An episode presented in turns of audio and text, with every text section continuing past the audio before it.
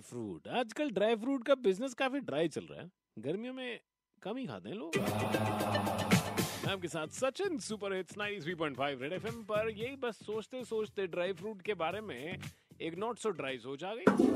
Red FM. सोच सोच कभी भी आ सकती है।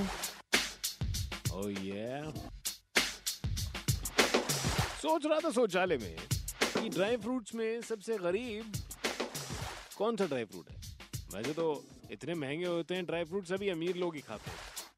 लेकिन ड्राई फ्रूट्स में भी सबसे गरीब है पिस्ता क्योंकि गरीब हमेशा पिस्ता है। सोच सोच कभी भी आ सकती है। सोच आए तो फटाफट से निकाल देना।